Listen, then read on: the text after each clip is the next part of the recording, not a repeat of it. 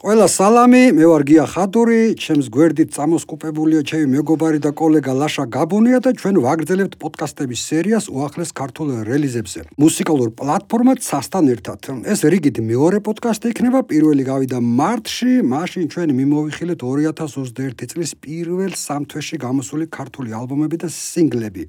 ნუ რაზეც ხელი მიგვიწვდებოდა. რაც უფრო ბევრს აღმოვაჩენთ ახალ ქართულ რელიზებს მის უკეთესი, ასე რომ შეგიძლიათ გამოგვიგზავნოთ. ჩვენი საბოლოო მიზანიც ეს არის, რომ შეძლებს დაგვარად არც ერთი ქართული რელიზი არ დარჩეს ყურადღების მიღმა. მოგწონს ეს ჩვენ თუ არ მოგწონს. დღევანდელ პოდკასტში მიმოვიხილავთ აპრილის, მაისის და ივნისის თვეში გამოსულ ახალ ალბომებს და სინგლებს. ბოლოს დავამატებ კიდე ერთს, რომ აი ჩვენი მოსაზრება შეფასებები ეს არ არის და ვერც იქნება უნივერსალურად ობიექტური, უბრალოდ მეც და ლაშაც ცდილობთ დისტანცირდეთ ჩვენ საკუთარ მუსიკალური მიდრეკელებებისგან თუ გემოვნებებისგან და ნეიტრალური პოზიციიდან, ну მაქსიმალურად ნეიტრალური პოზიციიდან გავამყაროთ ჩვენი არგუმენტები ამა თუ იმ ნამუშევრის შეფასებისას. მაშ ასე, აპრილის რელიზები. ლაშა. მოგესალმებით ყველას. დავიწყოთ აპრილის რელიზები. ეს არის ნიკაკოის სინგლი ან EP, როგორც ჩათვალეთ, ну, ადრე ამას სინგლი ერქვა და ახლა უკვე EP გახდა. ანუ მინი ალბომი, მინიონი შეიძლება ითქვას. ეს არის 2003 წელს გამოსული სიმღერა, ეს არის ქართველი კიოტოში, კიოტო მოგეხსენებათ, იაპონური ქალაქია. და ამ სინგლში, ამ ორიგინალი სიმღერის გარდა გვხვდება სამი რემიქსი. ერთი არის ჩაფიქრებული ქართველი ქართველის ვერსია, მეორეა მოწყენილი ქართველის ვერსია და მესამე არის საცეკვაო დარბაში მოცეკვავე ქართველის ვერსია. სამივე ვერსია არის ორიგინალური, ნიკას გაკეთებული არის ეს სამივე რემიქსი და ну პრინციპში თვითონ მთავარი ორიგინალი სიმღერა ალბათ ყველამ კარგად, ყველას კარგად მოიხსენება და გირჩევთ მოსმენას საინტერესო ნამუშევარი. მინდა მინდა დავამატო ეს მთავარი რაც არის პირველი, ანუ რემიქსების მიღება, ეს ყველაზე კარგი ტრეკი არის. მე რემიქსები ნაკლებად მომეწონა. მეორეც მე ვიცი ზუსტად რომ э, ნიკა მაჭაიძე ნამყოფია იაპონიაში და э, ნასაუბრები ვარ ამ თემაზე მასთან და მას აი გაუკვირდა ყველა ეს ძალიან თუ როგორ წაშლილია იაპონელ მსმენელში აი ეს ზღვარი, აი მაგალითად ავანგარდს და კეიპოპ შორის э, აი აქაც ცდილობდა ეს დისკურსი დაეჭირა ეს შთაბეჭდილება გადმოეტანა თავის ნამუშევარში, ანუ სხვადასხვანაირად წახნაგოვანი ყოფილიყო. აი ეს რემიქსები და ეს ტრეკი და აი საინტერესოა რომ ამიტომაც ალბათ იკვეთება. მე დავიჭირი ეს მომენტი ყოველ შემთხვევაში რაღაც რიჩი საკამოტოს გავლენა რაღაც აი ამ განწყობაში როგორ ვერსიებშიც არის გაკეთებული როგორ ვერსიაშიც არის გაკეთებული ეს ტრეკი კონკრეტულად. გასაგებია გადავიდეთ შემდეგზე. ეს არის ზუკა ნამბერ 4 ეს არის უკვე სრულყოფილი მინი ალბომი, შეიძლება ასე ითქვას, მინიონი, რომელიც ლენო რეკორდზე არის გამოშვებული. ზუკა არის იგივე ზუკა სიმონიშვილი, ქართველი გიტარისტი, და მას შეიძლება ითქვას რომ ექსპერიმენტული ჩანაწერი არის იგრძნობა მასში ჯაზიც, ჯაზ ფიუჟენი, პროგრესივიც კი, ინდი პოპიც კი, ესე შეიძლება დავამატოთ და თანამედროვე კონტემპორარი კლასიკსაც რო ეძახიან ისიც შეიმჩნევა. მე მომეწონა მაგალითად მეორე კომპოზიცია to bet how when. მეც ეგ მომეწონა ყველა ეს ძალიან. ხო, ძალიან კაი შევთანხმდით. მეტად განსხვავებული ექსპერიმენტული მუსიკალური ქსოვილის გამო, თუმცა არც მეხუთე ბილიკი არის რიგო, რომელსაც ქვია There's a War Outside. მოკლედ, ძალიან კარგი მოსასმენი ალბომი არის და უფრო გირჩევთ რომ მარტო მოусმინოთ ვიდრე თქვა რაღაც საზოგადოებაში ჩართოთ ფონად. მე დავამატებდი რომ აშკარად იგრძნობა რომ ზუკ კარგად იცნობს, ну ალბათ გატაცებულია თანამედროვე ქართული კლასიკური მუსიკითაც, იცნობს ამას, ну მე-20 საუკუნის მეორე ნახევრის ეს პლუსია მასთან მიმართებაში, ყოველ შემთხვევაში ამ ნამუშევართან მიმართებაში ეს იკვეთება და ну რაც აი ცოტა არ მომეწონა, რომ აი ძალიან არის რაღაც ძალიან მოწესრიგებულია, მოკლე ტრეკებია და აი რისკის ელემენტი მუსიკაში არ არის. აი ეს კი მე ცოტა რაღაც ცუდ ასოციაციებს მიჩენს ხოლმე აი ამ მუსიკის მიმართ. თუმცა გეთახვები ზოგად შეფასებაში მე მაინტერესებს ყოველთვის ეს ზუკა რასაკეთებს და ყოველთვის საინტერესოა რაღაც გარკვეული თვალსაზრისით. გადავიდეთ შემდეგზე. ეს არის სულიდან ეს არის სულიდან, ასე არის, ну ინგლისურადაც ეგრე იწერება, ქართულადაც ეგრე ჟღერს, ეს არის თაზოცხაკაიას მუსიკალური პროექტი. ეს არის პანდემიის პერიოდში 7 თვის განმავლობაში მუშაობდა აი ამ ნამუშევარზე. ესაა ტიპიური ჩემი აზრით 1970-იანების დისკოს, რომელსაც რომელსაც შეზავებული არის 80-იანი წლების ევროდისკო და ტექნო. ну, ცუდია თქვა, ნახდათ ვერ ვიტყვი, თუმცა ну არახტოვანებულ ვარ შემიძლია ვთქვა. აა, ოღონ საინტერესო არის თვითონ თაზოცხაკაიას ასაკი, რომ ასეთი ღრმა დროში მოგზაურობა შეძლო და მსმენელსაც აგრძნობინა, მოკლედ საცეკვაო კომპოზიცია არის. ნამდვილად. მე რა მომეწონა გეტყვი ახლა ამაში. მომეწონა ის რომ რაღაც აჯაზებს, ასოულებს ამ რაღაც საკლუბო ბიტ ელექტრონიკაც არის აქ და აი როგორ აჯაზებ და ასოულებს, იცი? აი როგორ 70-იან წლებში ქართული საესტრადო ორკესტრები რო აკეთებდნენ, ხო, ისინი უფრო აფროამერიკულ მუსიკას იყენებდნენ მასალად, ვიდრე მაგალითად როკ მუსიკას და რაღაც ეს გამახსენდა აი ამ ანუ ქართულ ტრადიციას აგრძელებს, ოღონდ საბჭოთა საესტრადო მუსიკის კამის კარგი გაგებით და კიდევ არ არის ჩემი აზრით ტრეკი ტრეკის გარეშე, რაღაც იმპულსი აქვს, მეინსტრიმია და მეინსტრიმი, რომელსაც თუ კარგად ჩავეჯინებით, შეიძლება დრამატურგიაც კი უპოვოთ. ასე რომ დადებითად უყურებ ამ დრეს. და შემდეგი არის ევანგელიონი, ჩემი ფავორიტი ალბომი უდაოდ, ambient პროექტი. ну, მე ზოგადად ambient-ის დიდი მოყვარული გახლავართ. მიუხედავად ამისა, ну, აქ ეთყობა იმას, რომ არის სემპლებისგან შეკოწიწებული ალბომი და წააგავს აი ვიტყვი იმასაც, აი ძველებური საბნები რო იყო, ხო, ისე სხვადასხვა ფერის ნაჭრებისგან რო კერავდნენ, აი სადღაც მე-20 საუკუნის დასაწყისში, მე-19 საუკუნეში დაახლოებით ესა, თუმცა ეს არ არის ფერადი, არც მონოქრომული, რო ვთქვათ, რაღაცა არც სწორხაზოვანი, ხო, ეს არის რაღაცა ექსპერიმენტი, რომელიც ახლა, ну, შემიძლია ვთქვა, რომ არახტოვანებულ ვარ, თუმცა ცუდი ნახდათ არ არის. მე ძალიან მომეწონა ეს, რატომ მომეწონა? იმიტომ რომ ასეთი ხასიათის ნამუშევრები არის ძალიან ცოტა, ну, რასთან გვაქვს საქმე? ხო, ახლა თუ დავაკვირდებით, აქ არის რაღაც საგალობლების შერწყმა ambient-თან.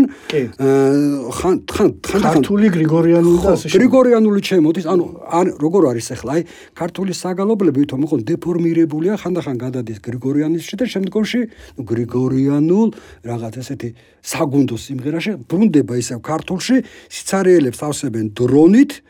ოღონდ არა კონიუნქტურულად. კონიუნქტურული ვერც იქნება, იმიტომ რომ ასეთი ნიმუში მე არ შემხედრია მანამდე ქართულ რეალობაში. ევროპაში გრიგორიანულში შემხედრია. კი ბატონო. გადავიდეთ შემდეგზე.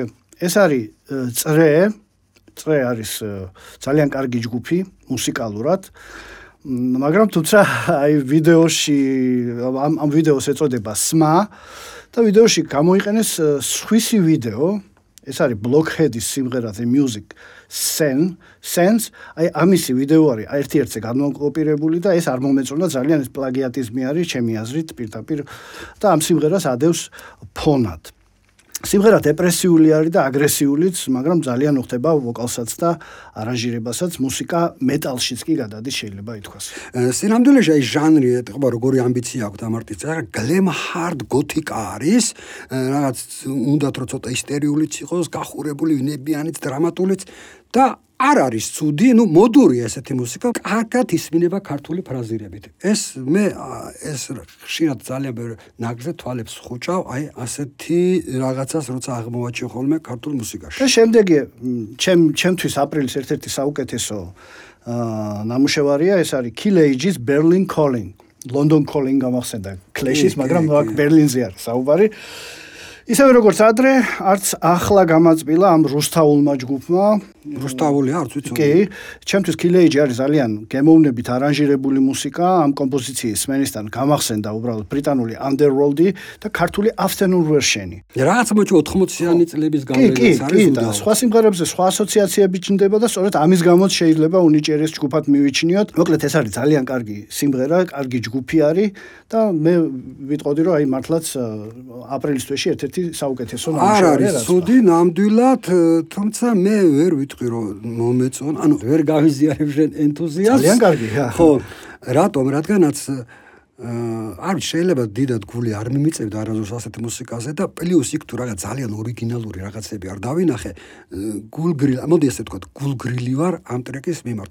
თუმცა ასეთ ქართული ვერსია, აი ასეთი ხასიათის მუსიკის და ეს როგორც უკვე წინა ტრეკთან მიმართებაში აღვნიშნე და ჩემთვის ყოველთვის პლუსია.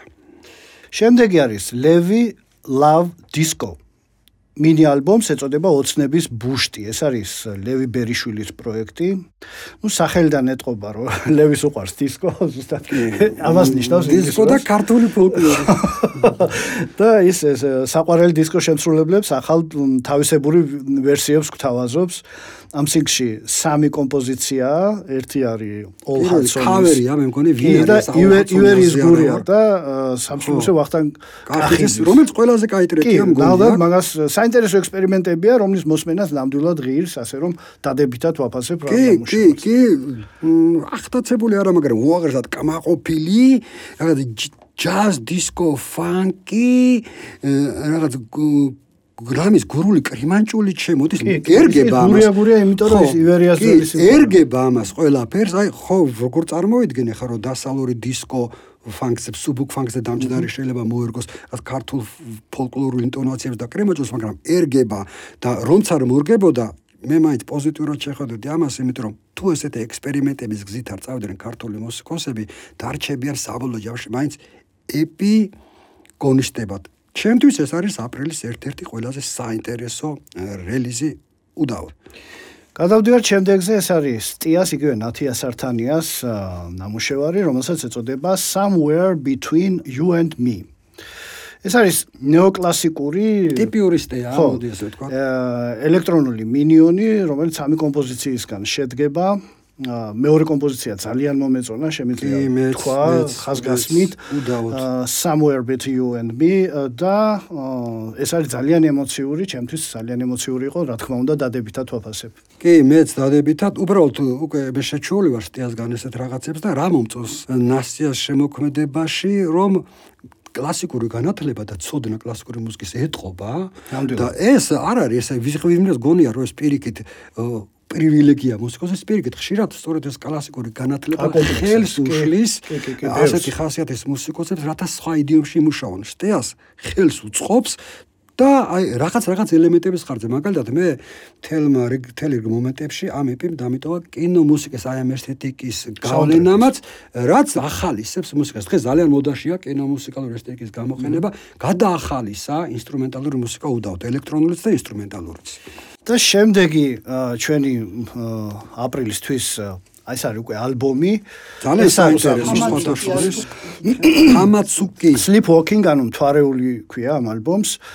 აა მოკლედ ეს არის თბილისელი ელექტრონული მუსიკოსის მამუკა ცხადაძის სრული ალბომი ძალიან კარგი ალბომია, რომელშიც დიდი წილი არის ემბიენტი, მუსიკოსი ბევრს მუშაობს ბგერაზე, მის ჟღერადობაზე, მის ფორმაზე, ტემბრზე. კი, შედეგად მივიღეთ აი ზმანებასავით ალბომია, რომელიც მდიდარია სხვადასხვა სიზმრისეული ბგერებით შეიძლება ითქვას.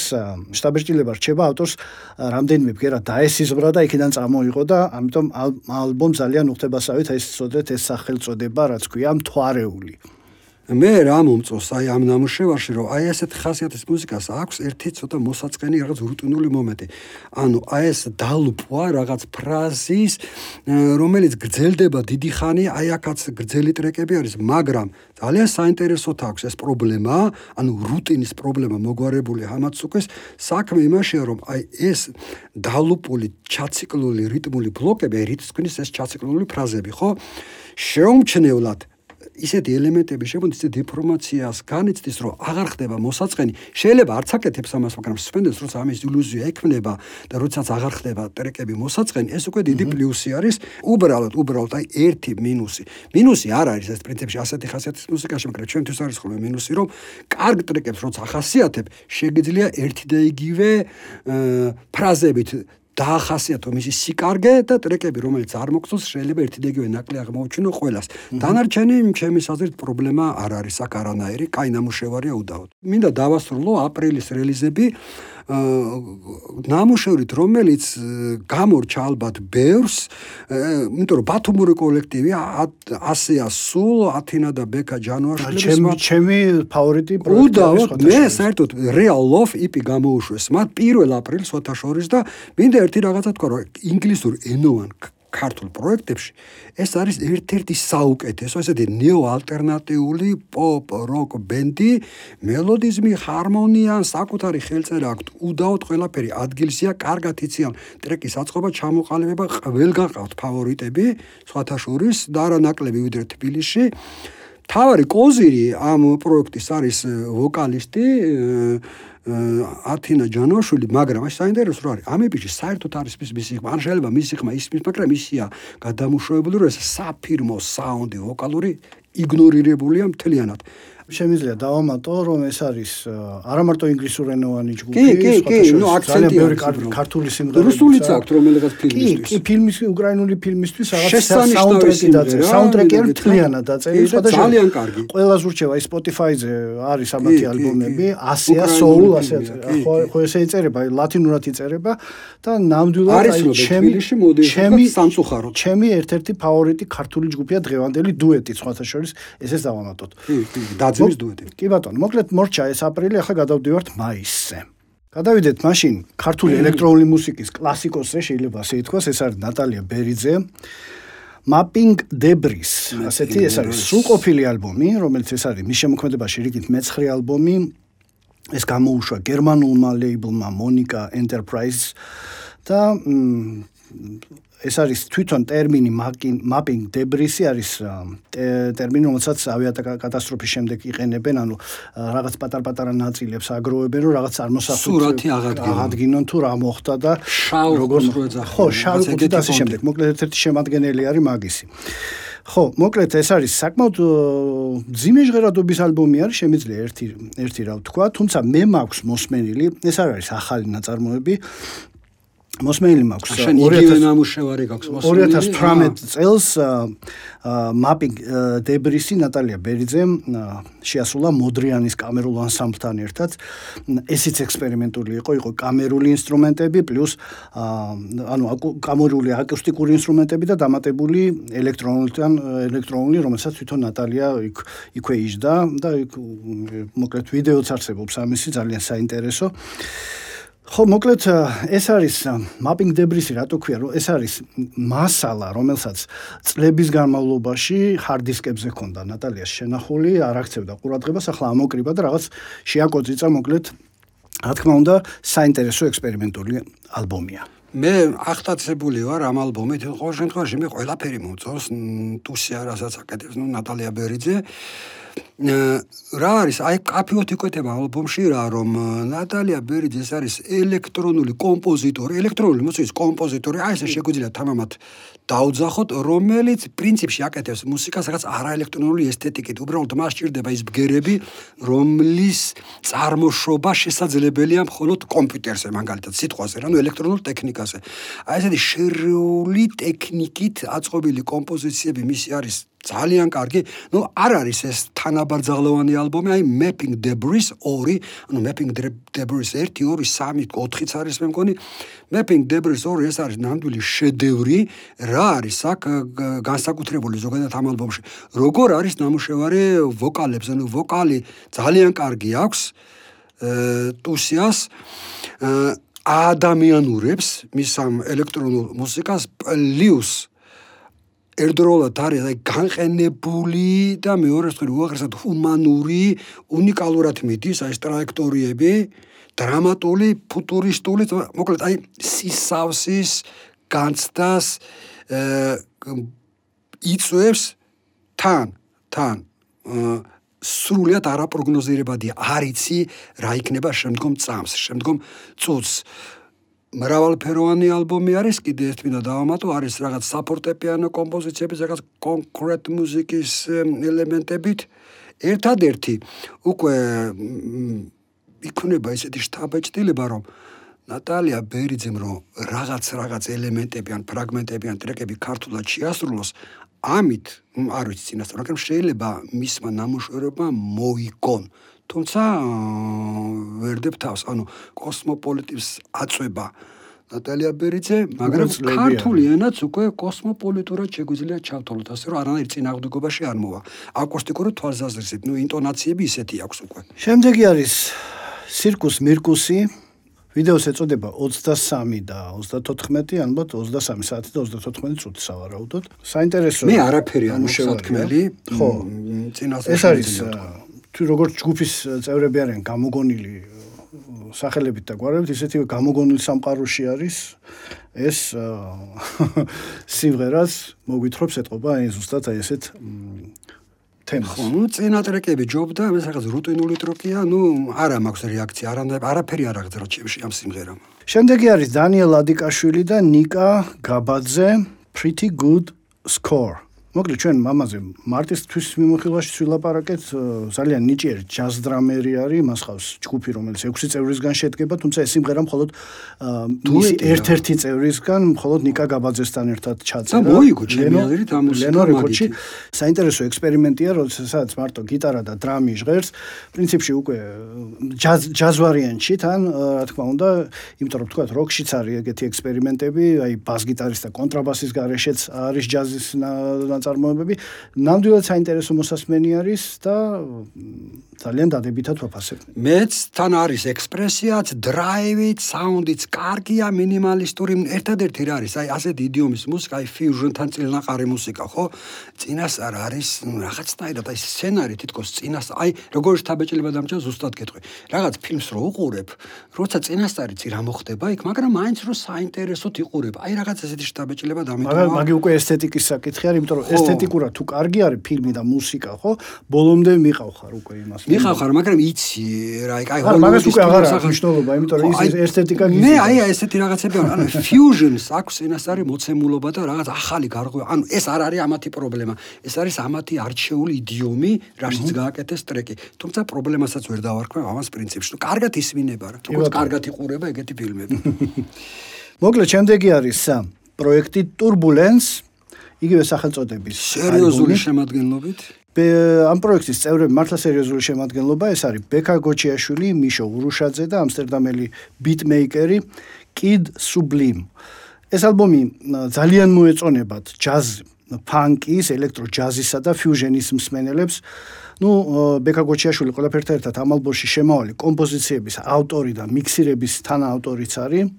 ნუ მე პირადად ძალიან ვეცადე რაღაც მოღამი დამეჭირა, მაგრამ ვერ მოახერხე სიმართლე. აბსოლუტურად გეთანხმები. ეს მუსიკა ხო, ეს მუსიკა მოუხდებოდა დოკუმენტურ ფილმს, რომელიმე ქართულ სამთოკურ ორზე, მაგალითად ბორჯომზე, ბაკურიანზე, გუდაურზე. აი თქვენ თუ გახსოვთ 80-იან წლებში გადიოდა რაღაც ესეთ ფიუჟენ ჯაზის მუსიკა ედო ხოლმე ფონად. არანაირი ხასიათი არ აქვს დუნია, აი მუსიკა მუსიკისტვის რა, რო ეთქვენ ეგ არის, ნუ მე ყოველ შემთხვევაში არადოს არ მაინტერესებდა ესეთი მუსიკა.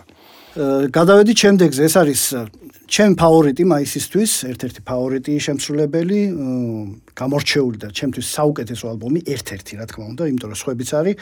ეს არის ბაჩო ჯიქიძის მუდმიობის განცდა, რომელიც გამოვიდა YouTube-ზეც, გამოვიდა დევს Spotify-ზეც, შეგიძლიათ მოусმინოთ მთლიანად. ზოგადად ბაჩო ჯიქიძე ჩემ ერთ-ერთი ჩემ ფავორიტი ქართველი შემსრულებელია, შეიძლება ითქვას ქართველი ბარდიც კი, შემიძლია ასე უწოდო. აქვს საუკეთესო სიმღერები სხვადასხვა სოციალურ თემებზეც, რელიგიურზეც, რელიგიურზეც, სოციალურ თემებს, ხო, ნუ რელიგიურ პრინციპში მაგ სოციალურში ვიგულისხმობ. ჩვენში, ჩვენთან კი. ხო. ისა მუსიკოსი, რომელიც არავის გავს, შეიძლება ვთქვა და მისი მოსმენისას სხვა არავინ, ნუ ქართველებზე მაგ ლაპარაკი არავინ მახსენდება. ამ ფირფიტი შინაარსი ნაკლებად სოციალურ თემებზეა, ოღონდ პირადულია, ხო, ინტიმური. ხო, პირადი, ინტიმური დამოკიდებულებებზეა. უბრალოდ ცოტა უხეშ შედარებას მოვიყვანდა ბოდიშ ვიხდი, მაგრამ ნუ უცებ გაჩნდა ეგეთი ასოციაციები, რომ შეიძლება თქვა შევადაროთ აი ბობ დილანის უფრო აქეთ ნაწარმოებებს აი 90-იანების აქეთ ნაწარმოები რაც იყო და პლუს რაღაც ნიკევის შტაბეშტილებასაც ტოვებს დრო და დრო ლეონარდ კოენი მოკლედ ეს ალბომი რამ 9 სიმღერისგან შედგება და ბაჩოს პირველი ალბომია რაც მისასალმებელია და მოკლედ ჩემთვის პირადად ყველაზე მეტად მომეწონა სიმღერა ჩვენ არასდროს ვიქნებით ასეთი ბედნიერები. მაშინ არის ტექსტი სადაც ქალები თავის სილამაზეს გლოობენ სადაც კაცები შიშებისგან იტანჯებიან ძალიან ისეთი თანამედროვე რეალური ტექსტი კი კი აფორიზმები აქვს ბევრი? კი კი კი.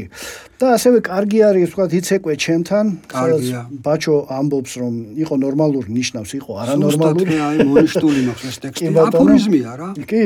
იყო ბედნიერი ნიშნავს იყო მისგან დატანჯული. ხო, მისგან დატანჯული. ფილოსოფიური ფრაზა ფაქტიურად. და ერთი სიმღერაც კიდე ეს არის სინათლის 1000 შრეში მომეწონა. მე ყველა ძალიან მომეწონა, ნუ მელოდიური თვალსაზრისით ალბათ ამიტომ მზით და ჩიტებით. ჩემთვის ეს იყო საუკეთესო ტრეკი. ნუ აი რა როგორი შტაბეჭდილებაა, ხო? აი ამ ალბომში ერთი შეხედვით შეიძლება იქ დაგაკლდეს რაღაც ესეთი მელოდიური სიმყარე, რომ არანჟირება იყოს სწორხაზოვანი, თუმცა მინიმალისტური საუნდია და როგორ უნდა იყოს დიდრული არანჟირება, მაგრამ აი ეს სიწრფელე აპრავებს ყველაფერს. თან ეს არ არის შეთითხნილი ემოციები, რეალური ემოციებია და პლუს კიდე მისი სპეციფიური შესრულების მანერა, მისი ხმის ტემბრი, რომელიც აქვს თვითყოფადი არავისი არ აგერევა და ეს უკვე არტისტისთვის დღეს დიდი პლუსია. შემდეგი, ეს არის DJ Mamir, ეგეთი სახელწოდების შემსრულებელი და ნაწარმოებს ეწოდება სხვისი ლეპტოპის სიმფონია, ანუ ისევ ერთად ვართ. ეს არის ექსპერიმენტული მუსიკა და მინიონი აი ამ მუსიკოსის არის ასეთი ტექსტი, მინიონს აქვს თვითონ წამძღარებული, რომ ლეპტოპი დავშალე, ჯერ თერმოპასტა უნდა შემეცვალა და რომ ავაწყო ჩავთე და მყარ დისკს ვერ ხედავდა. და სამჯერ გავხსენი და თავიდან მქენი და მაინც ხალისობს, აი რა მომწონს, რამაზე ხალისობს, ამ დრამაზე ხალისობს. თან თან ქართული მომწონს, აი სულ დაებით რო ლაპარაკობს, აი თავიდან მქენი და მაინც არ შვებოდა და მეგონა დავკარგე სამუდამოდ და ერთ დღეში გაკეთდა და გამიხარდა. აი ეს არის ალბომის კონცეფცია, რო იცოდეთ მოკლედ. ალბომის კონცეფცია უფრო დიდი აქვს, ვიდრე იპის ხანგრძლივობა მე მგონია. ნუ რაც არის, ეს არის მოკლედ. ეს არის უპრეტენზიო ალბომი, შემიძლია ვთქვა. მაყოფილი ვარ შეიძლება. ძალიან მომეწონა, ჩემი ფავორიტი ტრეკი არის ისე ერთად ვართ ამ სამიდან. გახარებული როცა არის. ხო, ხო, ხო, ნუ ირონიულია, სწორი, ირონია არის, სახალისოა. ძალიან კარგი არის რა ამ ამ ტრეკში რომ უკანა ფორზე ფონზე ვიღაცები რაღაც არეულად ღერიანო ხმაც რას ფხერიანო ვერ გაიგებ და რო ვერაფერს ვერ გაიგებ აი ეს არის უფრო საინტერესო როგორც საუნდ ბექგრაუნდი ისე შეგეს მოკლედ კარგია რა კარგია.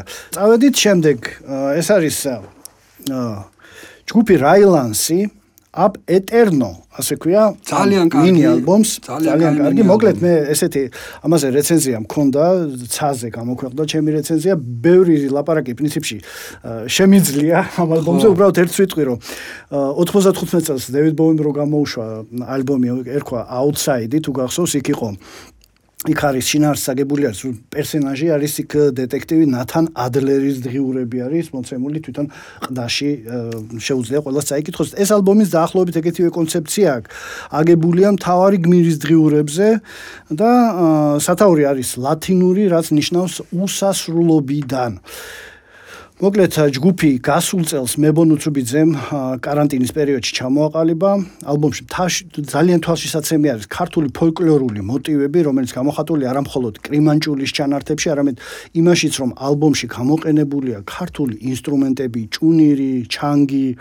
სიმღერების ტექსტები საკმაოდ პრობლემურებია, მაშინ აჩვენებია პიროვნების სრულყოფილებისკენ სწრაფვა, საზოგადოების მიდრეკილება, ლიდერების გაღმერთებისკენ და რაც მთავარია, ეს მონუსხული წრე წლეები დებია საქართველოსი არიცვლება და ალბათ ზუსტად ამან შთააგონა. ჯგუფის ძალიან კარგი გაფორმება აქვს თვითონ ალბომს.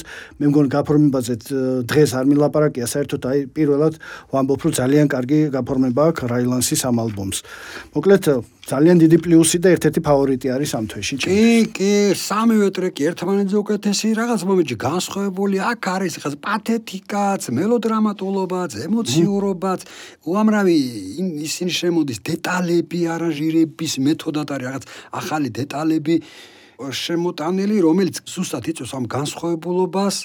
მოკლედ, წარმატებული იპი არის დებიუტი თა კი ჭკვიანურად აწყობილი. ეს ქართული მუსიკოსებს განსაკუთრებით როკ მუსიკოსებს პრობლემა ქონდა როგორ დაიწყო განავითარო და დაასრულო აი ამ ხრივაც რაღაც წუნი არა აქვს ამ ნამუშევარს. ძალიან კარგი და გადავდივართ მე მგონი ერთ-ერთ საინტერესო ნამუშევარზე ეს არის მუნჯი და ალბომს ეწოდება ცრის ეს არის დიდუბე რეკორდსის ექსპერიმენტული ჩანაწერი, რომელიც კომუნალური პრინციპით შეიქმნა დიდუბეში, ეს არის წერეთლის ქუჩა გამზირის 73-ის ეგრეთ წოდებული მუნჯების корпуსის ეზოში განვითარებული მოკლედ მოვლენებისგან ესე შედგენილი ადგილობრივი მაცხოვრებლებისგან ერთობლივი მუშაობის შედეგი. პირველი ნამუშევარია თან ამ მუნჯის ამ ლეიბლის და მოკლედ ჩემი მეგობრები და აი ნაცნობები, ვისაც კი ვიცნობ, ყველა აღფრთოვანებული არის აი ამ ალბომით, მუსიკალურად საკმაოდ გამართულია, ტექსტობრივი ყველაფერი სრულყოფილია, ესე შეიძლება ითქვას, ზოგადად ხელოვნებაში ზოგად საკავშირო თემების წარმოჩინება ნაკლებად საინტერესოა. პირველად ჩემთვის და ესეთი ლოკალური რაღაცები უფრო მეტად მიზიდავს მეც პირადად და უფრო მაინტერესებს თქვა რაღაცა იმ უბნის ქუჩის ამბები, ვიდრე რა თქვა რაღაც რო ისა რა ქვია, ნუ ომი არ გვინდა და რაღაცა ესეთი ბრწყებყელი ფრაზები და აი ამაში არის ეს რეალობა არის გაცოცხლებული 90-იანი წლების ამ ალბომში. თუ აქ არის შემიძლია კიდე ერთი რამე ვთქვა, რომ აქ გამოყენებული როგორც იარაღი გამოყენებული არის ტრეში. რო ის მუსიკალური და კინო მიმდინარეობა მოგეხსენებათ რაც არის. ოღონდ ეს არის მხოლოდ კომუნიკაციის ენა და ალბომი ნამდვილად არაა თვითონ ტრეში, მაგრამ ნუ ეს ელემენტები არის. ალბომის გაფორმებაც რაღაც მაგდაგვარი არის. ეს არის რეალური პერსონაჟი. რეალური პერსონაჟი კი ბატონო ხორობს, რომელიც არის ზუსტად ისეთი რა ისტორიები ძიქ ხო. კი ბატონო, მე მომეწონდა განსაკუთრებით შემოვკრუგე გაკატავე და ბნელღამეში აი ეს სამი კომპოზიცია განსაკუთრებით მომეწონა ამ ალბომში. ყველა ერთმანეთზე უკეთესია ჩემთვის. ზოგადად კი. მე საერთოდ შემეწილა თქვა რომ ეს მუნჯის ცრის არის ნამდვილი შედევრი და ის საერთოდ ვერ ეტევა ჰიპ-ჰოპის ჩარჩოებში და ეს არის ერთ-ერთი საუკეთესო ნამუშევარი რაც მე არ ვიცი, არც ვიცი ბოლოს ასე შთაბეჭდილება რა მოახდინა ჩემზე. ის არის უკეთესი ვიდრე ყველა თანამედროვე ამერიკული ჰიპ-ჰოპი, სადაც იქ ვიღაც ტიპები აწვევიან კიდე გეტო ესთეტიკას, თუმცა თვითონ მილიონერები არიან და მალიბუში ცხოვრობენ. ეს ალბომი ჩაწერეს დიდუბელმა ქუჩის ბიჭებმა. ეს ცილდება ჰიპ-ჰოპ სუბკულტურას, რომელიც ვიცით ჩვენ ამერიკული. ანუ არანაირი ბრავადა და ბლატაობა არის ნახულიანი, მელანქოლიური მეორე მხრივ.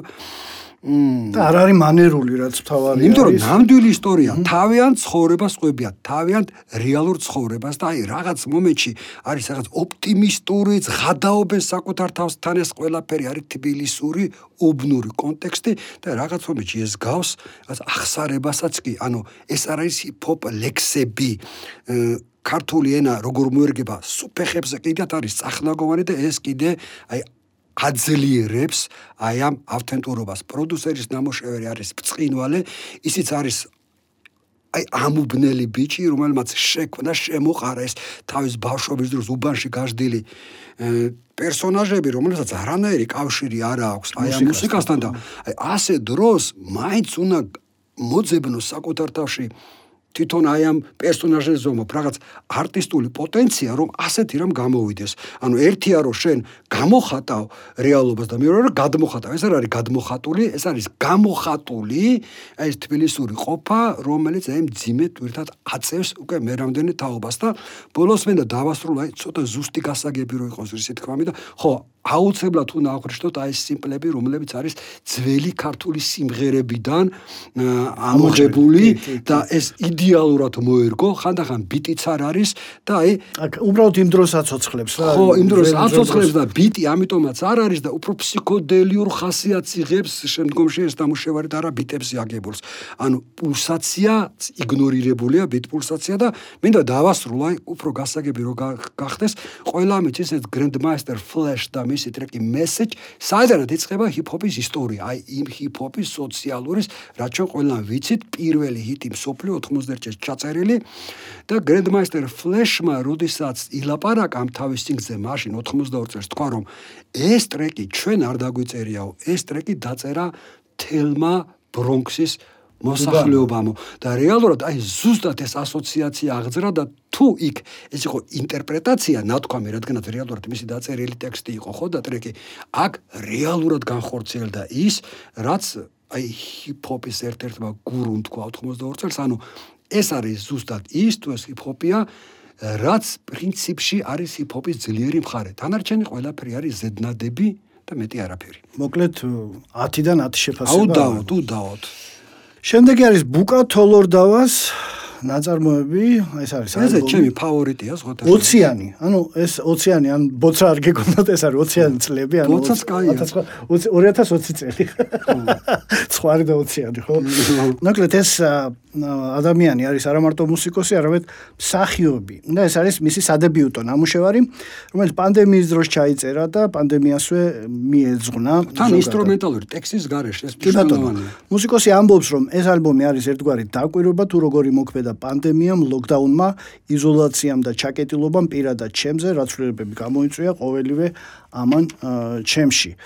ну მოკლედ მუსიკა განეკუთვნება უფრო ფსიქოდელიური როკისა და ну რაღაც ალტერნატივის ნაზავს და ამ პანდემია საესტრადო ინსტრუმენტალური მუსიკა შემოდის აი ეს აი ამან დამაინტრიგა რაღაც უცნაური საუნდი არის ეს. ალბომში ჩანს უბრალოდ ის ერთფეროვანი და კარგამოკეტილი ცხოვრება რომელიც ჩვენ უკვე ერთ-ერთ გამოვიარეთ და შეიძლება კიდევ გავიაროთ. ღმერთმა დაგვიფაროს მაგრამ ну არ ვიცი რა ჯერჯერობით არაფერი სინათლე არ ჩანს გვირაბის ბოლოს ისეთი კაშკაშა სინათლე. მიუხედავად იმისა რომ ნამუშევარს არაკლია იუმორი ის მაინც სევდიანია შემიძლია თქვა და ზოგჯერ სასოწარკვეთილიც კი. სხვათა შორის ემბიენტი რო არის შემოტანილი ამ ალბომში არის სწორედ ამ სევდის გამოსახატავა და რა იმიტომ რომ თვითმიზანია ემბიენტის დაკვრა მე მინდა აღვნიშნო გაწყვეტინებ ახლა აი უსაქმურთა ვალსი ხო აი რა არის აქ საინტერესო აი მოებიენტო არის ცოცხალი დრამიციზმი საგიტარო სოლო სოლოციკოს ბლუზია ანუ შეუთავსებელი ელემენტი და ერთად ამუშავა აი ამ ბუკამ. კი ბატონო და ნუ პრინციპში კომპოზიციები რომელიც მაინც ყურადღება მიიქცია ჩემი ესენი არის ლოკდაუნი ორთვიანი დასვენება მომენტ დალევას მირჩევნია ესეც კარგი სათაური არის მომენტ მესამე ტალღა გაასწორებდა და ასე შემდეგ. ხო მეც მომეწონა კიდემ დილით სულისკვეთება სადაც უკვე დისონანსები შემოდის არის რაღაც ესეთი მოკლე ტრეკი და აი უცებ გახისტებული და გალაითებული გაგრძელებაც ყოფილა მოკლედ ერთის ერთი იდეის ექსპლუატაცია აქ არ ხდება, ყველა ტრეკი არის განსხვავებული და არ არის საერთოდ ბანალური. უნარიანად გამოყენებული ინსტრუმენტები, გიტარიდან დაწყებული, რაღაც ველომოტორი ელექტროორგანით დამთავრებული. არის წმინდა სინთეზატორული მუსიკას, მოკლედ ერთ-ერთი ჩემი ფავორიტი რელიზია, არა მარტო მაისში წელს. გადავიდეთ კიდევ ერთ ძალიან კარგ ნამუშევარზე. მოკლედ მაისში ბევრი კარგი ნამუშევარი პოს. კი, უდაო, ძალიან ძლიერი თვე იყო. კი ბატონო, ეს არის ლექსო რატიანის მინიონი თამაში. მოკლედ ლექსო რატიანს ბევრი ქართველი მსმენელი უკვე კარგად იცნობს, იგი მეტად ნიჭიერი თინეიჯერი ხო ჯერჯერობით თინეიჯერი ავტორშემსრულებელია სხვათა შორის ხაზსუსვამ ავტორშემსრულებელი იმიტომ რომ თვითონ წერს ტექსტებსაც სიმღერებსაც და გიტარისტიც არის ამავე დროს იმიტომ რომ თამადაში თამადა პროექტში მშვენიერი სოლო შესანიშნავი გიტარისტია კი ბატონო. თავის ალბომზე ლექსო წერს რომ ამ ალბომში შედის ჩემი 12-13 წლის ასაკში დაწერილი სასიყვარულო სიმღერები რომლებსაც წლების მერე მიუბრუნდი და ვეცადე სიყვარულის ბავშვური ხედვა ჩემში თავიდან ახალი ჟღერადობით გამოც ცოცხლებინაო და მართლაც მთელი ალბომი მეტად ინფანტილური და ბავშვური სიწარფელით ჟღერს. თუმცა ლექსო არც ახლა არ არის დიდი ასაკის, კიდევ ერთხელ აღნიშნავთ, ის მოკლედ მონაწილეობს ხო, ნუ თამადაში, კიდევ ასევე ბაჩო ჯიქიძის მუდმივების განცდა ვახსენეთ იმ ჩანაწერშიდაც მიიღო მონაწილეობა და ეს ალბომი ზოგადად ეს მინიონიც არის ძალიან კარგი. კარგი არის თვითონ წვანე ქუდის სიმღერა, სულ მინიონში არის 4 სიმღერა შესული. 4-ვე კარგია. 4-ვე ძალიან კარგი. კარგი არის. განსხვავებული თან. და განსხვავებული. თუმცა თემა ერთია, ხო, მაგრამ განსხვავებულია. ბუნებრივი და კარგი გაფორმება კიდე დიზაინსაც ვიტყვი. ეს არის საინტერესო მომენტი, მინდა გითხრათ, ანუ 12-13 წლის დაწერილი სიმღერები, რომელიც ჩაწერა რაუნდილი წლის არის, არ ვიცი, 16 და 17 ალბათ, ხო? ანუ ჩაწერა, როდესაც გაიზარდა უკვე თინეიჯერი და რაღაც მომენტში უკვე სხვანაირად აღიქვავს ამ თავის 12-13 წლის შინაგან მდგომარეობას, ანუ და ამაზე ირონიზირებს, მაგრამ აი 12-13 წლის ასაკში არსებული ბავშვის რაღაც ესეთი უმანკოებაც უნდა რომ შეინარჩუნოს, ანუ ბმა აშკარად არის და ამიტომაც მიმართავს იმ ხერხებს მუსიკალურ რასაც მიმართავს. იქ არის რაღაც ამიტომაც hard rock-ის ელემენტები კი კი აი ჩემი ფავორიტი სიმღერა არის sos რომელიც აი რაღაც ხო. ეს სახანძრო მანქანაზე. ხო რომელიც არის რაღაც ესეთი ვინტაჟური მაგრამ ბოლოს აი ამ ფლაგში რო გრანჟ ბენდები უკრავდნენ რაღაც ამაში გადადის მოკლედ საკმაოდ მოულოდნელი და ფუნქციონალური იპი არის და წარმატებული უდაო შემოქმედებითი თვალსაზრისით. და შემდეგი არის ლენი. ეგეთი შემსრულებელი ეს არის ლევან ოქროპირიძე არის მისი ნამდვილი სახელი და გვარი. ლევანსაც სასენო ფსევდონიმი აქვს ლენი. ეს არის მინიონი 4 კომპოზიციისგან შედგება და აბსოლუტურად მხოლოდ ბიტებისგან არის შედგენილი მთელი მთელი ეს მინიონი მთელი ეს მინი ალბომი ამიტომ ბიტები ჩეულებრივ კარგია რა ამას ვიტყვი. მე თახა ცუც ვერაფერს მე მე მე დავამატებდი მხოლოდ ერთ რაღაცას რომ კარგია ეს ბიტებით არის თან წირი ეს ბიტები ლაკონური ან ნერვებს არ გიშლის უბრალოდ ისეთი შტაბაჭო მრჩება რომ ერთი ტრეკის 4 ნაწილი არის ეს ცალკე ტრეკები და ერთი ალბომად ჯობდა გამოშვებული იყო. ერთ დავამატებდი ბოლოს ეს ძალიან ცნობილი სიმღერა კონტრაბანდასი ალბათ ყველა მეჯის მოკვდა მოკვდა ბესალასი და აი ეს ყოველას გირჩევთ ვისაც არ გაქვთ პოსტმედილი მოესწროთ გერჩი ბენდი რომელიც მე წარმოდგენა არ მაქვს ვინ არის ნუ წინვალე გადააკავერა მაისის რელიზებშია ხო წინვალე გადა გადააკავერა ანუ თითქოს ცილდება იმ ჰარდკორს მაგრამ ბრუნდება ხო ბექ ბექ ვოკალისტი ყავთ მოყოლილი სიდ ალბათ სიდვიშეზის და აი ეს ჰარდ როკი, ჰარდკორი, პანკი და მძიმე როკი ისე ერთმანეთთან შეთვისებული რომ აი კავერების კონტექსში ერთ-ერთი საუკეთესო ქართული კავერია თუ აი დამოუკიდებელი საქართველოს ისტორიას გადავხედავთ. გადავედით ივნისის თვეზე. მოკლედ დაცხა უკვე ივნისში საკმაოდ და დავიწყოთ დავიწყოთ ქართული ალტერნატიული მუსიკის ერთ-ერთი კლასიკური ჯგუფით, ეს არის Mother of Mondays. და მისი ალბომი, რომელსაც ეწოდება Friends. ეს ალბომი ჯგუფთან ჩაწერა 1995 წელს, თუმცა მისი განახლებული ჟღერადობა Leno Records-მა გამოსცა. ნუ აღარ ვიცი ამ ალბომზე რა უნდა ითქვას, იგი 90-იანი წლების ნაცლა მარგალიტი არის შეიძლება. საკულტო ალბომია. ხო, საკულტო ალბომია. იშვიათთაგანი ქმნილება არის, რომლის სიმღერების არა მარტო სიამოვნებით მოსმენა, არამედ მასეც ცეკვაც იყო და არის შესაძლებელი დღესაც. თავის დროზე ალბომი 95 წელს რა გამოიცა, ეს ვახსენეთ, 96 წელს დაიშალა ეს ჯგუფი, 2016 წელს ისევ აღდგა და ამ ალბომს ეთყობა ჯგუფის წევრებისთვის სამი ფავორიტი ჯგუფის Pet Shop Boys-ის, Q-ას და Smiths-ის გავლენა. კი, კი, კი. თუმცა ის არის მართლა უნიკალური ალბომი არის ქართული ალტერნატიული მუსიკის ისტორიაში. ჩემი ჩეული სიმღერები თუ გაინტერესებთ არის House of Love, პირველი სიმღერა, So Far Away, Mr Greenway, აი ეგ მესამე, Close, I Know, რაც არნიშნავს იმას რომ სხვა სიმღერები არ მომწონს. მე სამი სიმღერა მომწონს. ეხლა არ ცოტა სხვა რაღაცა გააჩნია როგორი კონტექსტით უსმენ, ხო?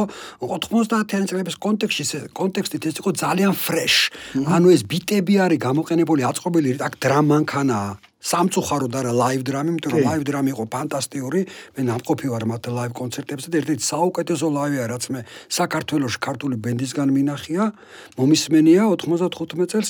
აქ უკვე აწყობილი სინთპოპი, ანუ აწყობილი დრამანქანაზე აწყობილი რიტმები ჟღერს და იყენებდნენ იმ რიტმებს, რაც მაშინ მოდაში იყო ეს ბრეიკბიტი და მისი რაღაც ქვეჟანრები. საინტერესო რომ დღეს ეს ბიტები უკვე ცოტა მოძველებულად ჟღერს და აქცენტი კარგად ჟღერს ის სიმღერები რაც აქცენტი არის რაღაც ტრადიციულ song writing-ზე. ამიტომაც რომ შენი სიმღერები რაც ჩამოთვალე House of Loss of Highway და Mr Greenway აქ არის ის რაც ყველა ოპეკის სიმღერაში არის უაღრესად ფასეული. მელოდია მისამღერი და song writing-ი და producing-ი.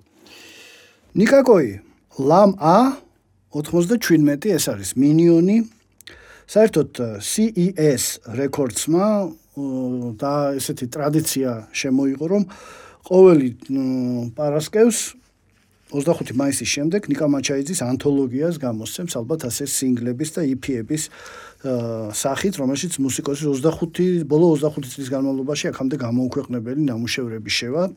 ძალიან საინტერესოა.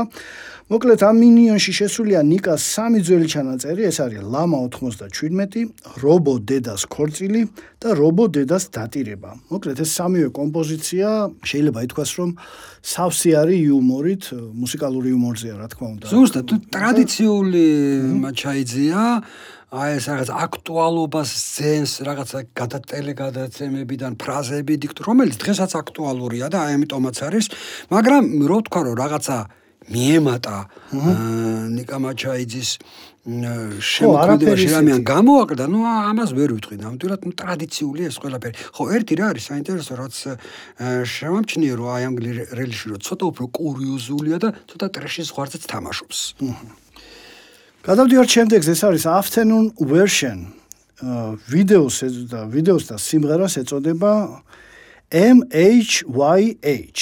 აი ესეთი სახელია MHIMS ვერ ვიტყვით ალბათ და ნუ ალბათ კი კი. ხო. ეგ დიდი ასოებით წერია და აბრევიატურა. ეს არის კიდევ ერთი 90-იანი წლების ქართული ალტერნატიული მუსიკის კლასიკური ჯგუფი.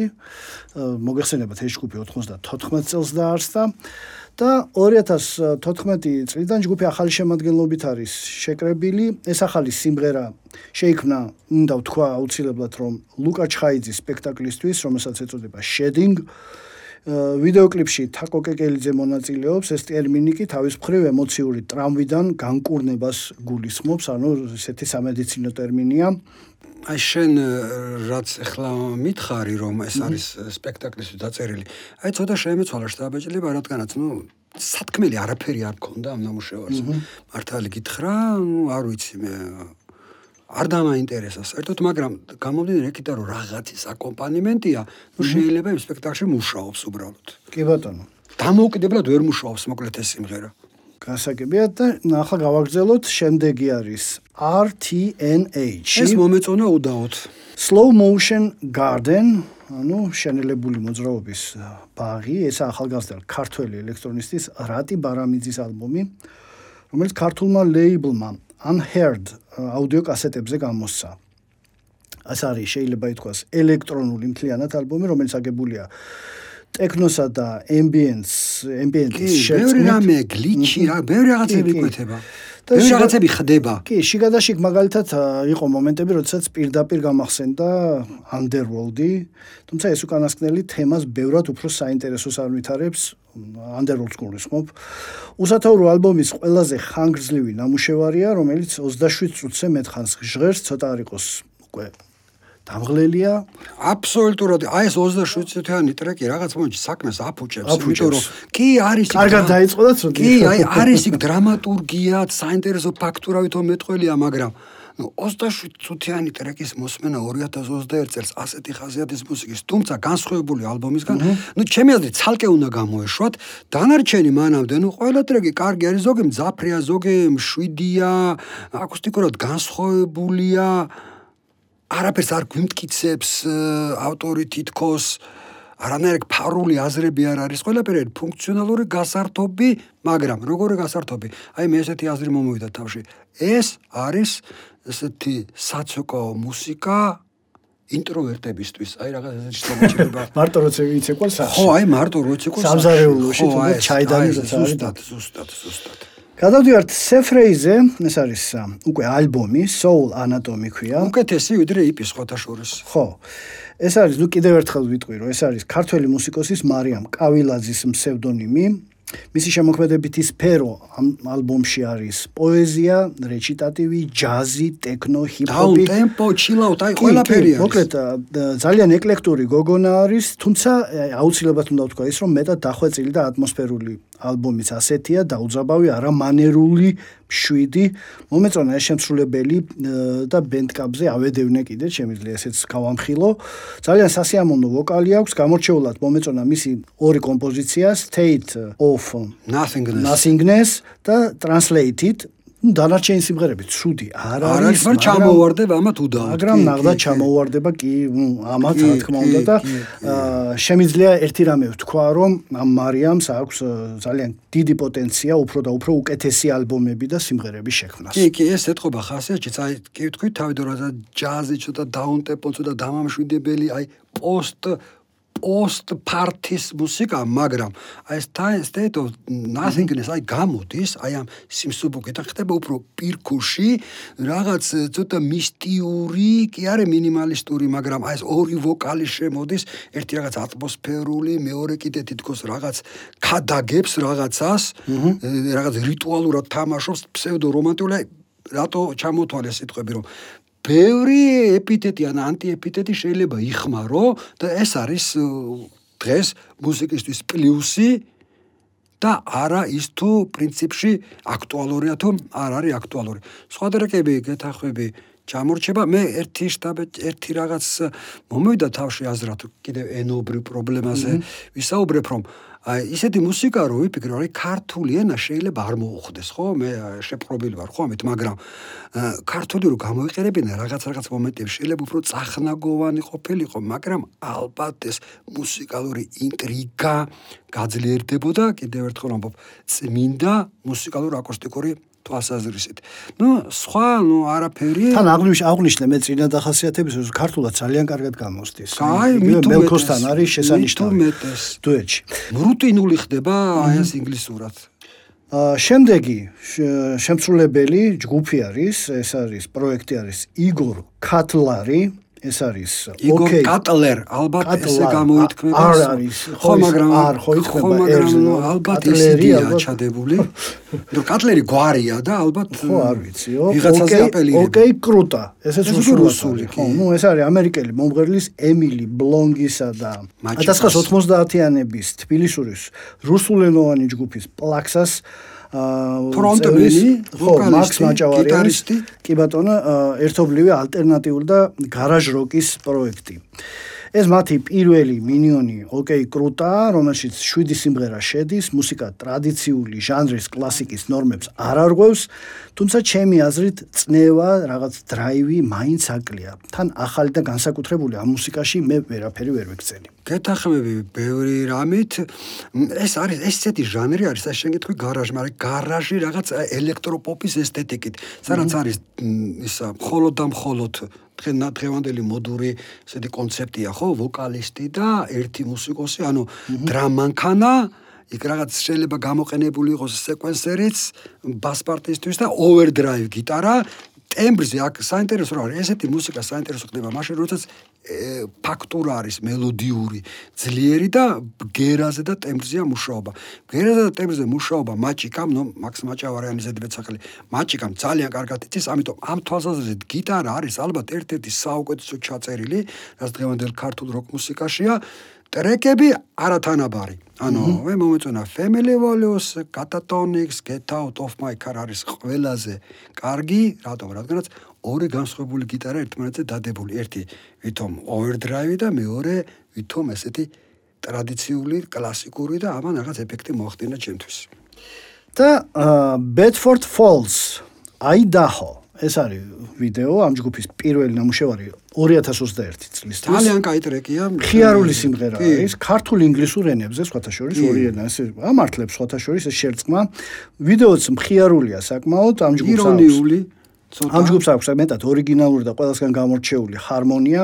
მისი სტილი ინდი როკი არის, ჟანრი კლასიკურად რო ვთქვათ, რომელიც მეტად თვითყოფადია და წარმატებით მღერის როგორც ორივე ენაზე, ამ ჯგუფს სხვა სიმღერებიც აქვს და ძალიან ბევრი ნახვები აქვს YouTube-ზე, იმიტომ რომ ქართველებს ძალიან მოწონთ ეს ჯგუფი და მეც ძალიან მომწონს, ერთ-ერთი მათგანია, რომელსაც მოწონს და ნუ შარშან ჩემი აზრით ბედფორდების სიმღერა ანარა შეიძლებოდა წლის საუკეთესო ქართული სიმღერად გვეღიარებინა, რომ იყოს რაღაც დაჯილდოება მაინც ეს საქართველოსში როგორც არის თქვა ბრითევარდი ან რაღაცა. კი კარგად მუშაობს ბეთორ ფოლსი უბრალოდ მე აქცენტს გავაკეთებ კონკრეტულად ამ სიმღერაზე. აა გარდა იმისა რა ჩვენ კვირაშიც გეთანხმები აი ჟანრულად არის საინტერესო ანუ ფაქტურად ეს არის ქართული საესტრადო ტრადიციების შეხამებული როკ-ენ-როლთან. კი ბატონო ეს არ არის ადვილი გასაკეთებელი, Bedford Falls აი ამ იმართულებით მიდის და დიდი წარმატებები მათ ამ გზაზე. და გადავდივართ ქართულ ფრანგ საფრანგეთში თვით მურმანწულაძეზე. თვით მურმანწულაძეზე They closed the roads. ასე ქვია ამ ამ ორ ტრეკიან, ну, პრინციპში ერთი სიმღერა მეორე მეორე სიმღერა უფრო რადიო ედიტინგია. კი ბატონო, შემოკლებული ვარიანტი. მოკლედ სიმღერა ტრადიციულად ელექტრონული მუსიკისა და ფანოღის ელემენტებითაა გაჯერებული. მურმანწულაძეს ამოჩემებული აქვს ვიქტორ დოლიძის ქეთო და კოტედან სიქოს და ნიკოს კუპლეტები, რომელსაც შემდგომ შემდგომ ჯანაიაში არქვეს, აი ქართველებს დასცინიან და რაღაც აი ზუსტად ეგ აქვს ამოჩემებული აქვს და როგორ როგორც ყოველთვის კარგადაა გამოჩენილი და მოკლედ. ძალიან ისეთია ხო გვეცინება თან და თან შეიძლება ითქვას რომ აი უზადო არანჟირება აუცილებლად ჯერ ესეთი ძალიან სერიოზული თანა ბენდელები ყავს, აი FM-ის ცნობილი ფრანგულ ბასკური ბენდის წევრები ყავს, მაგრამ ეს კიდე სხვა საკითხი არის, აქ სხვა რაღაცა. ამან მიაგნო ისეთ საბადოს, რომელიც კაი ხანი შეუძლია არც ამოიწურა. წველოს და წველოს რა, მით უმეტეს ევროპელი მსმენელისთვის, რომელსაც ყეში აქვს ამოსული თავის მუსიკა, ანუ რეალურად რა შთანა, რა პარადოქსთან გვაქვს საქმე, ხო? ეს არის, აი პირდაპირ შეიძლება ვთქვა, აი რესტორანში და ქორწილებში რო რაღაც იაფასიანი სინთეზატორი მუსიკას აწყობენ, ზუსტად ეს?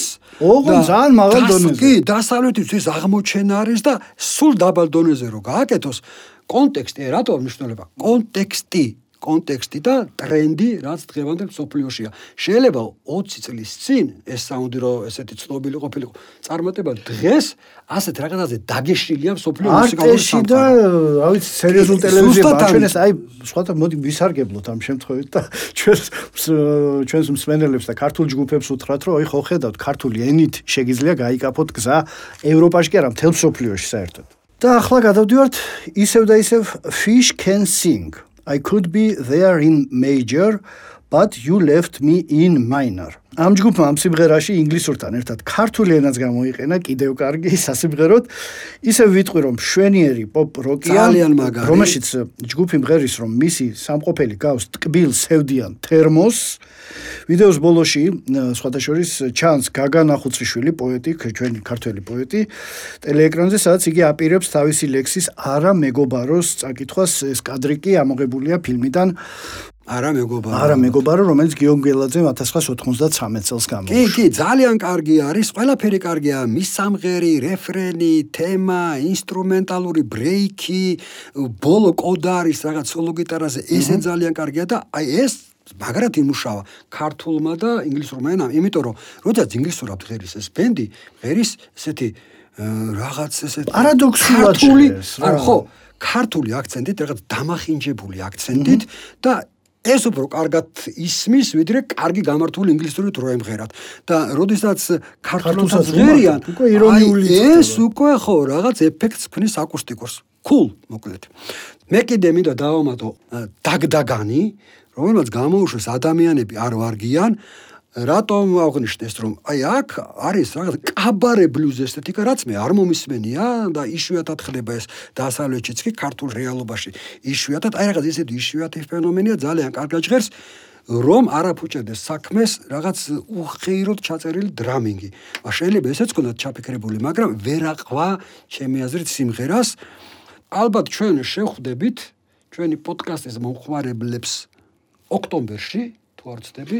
ნუ როდესაც რო გადავთვლით დაახლოებით ეგრე ხდება და შემდგომი შემდგომი 3 თვის ახალ ქართულ რელიზებზე ისაუბრებთ. ამიტომ შეგიძლიათ ცას პლატფორმაზე გამოაგზავნოთ თქვენი ნამუშევრები, ჩვენ მათ შეძლებს დაგვარათ რა თქმა უნდა განვიხილავთ, ვილაპარაკებთ მის შესახებ და შევეცდებით საკუთარი აზრი გამოვთქვათ, რომელიც როგორც აღნიშნეთ, დასაწყისში არ არის პრეტენზიული იმ ხრივ, რომ ყველაფერი ვიცით და აი ძალიან მაგრად ვაფასებთ.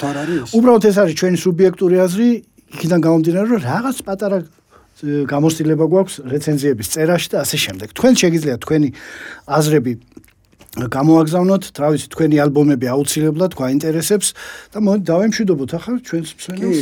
გია ხადური, ლაშა გაბუნია. დროებით. ადიოს მეგობრებო.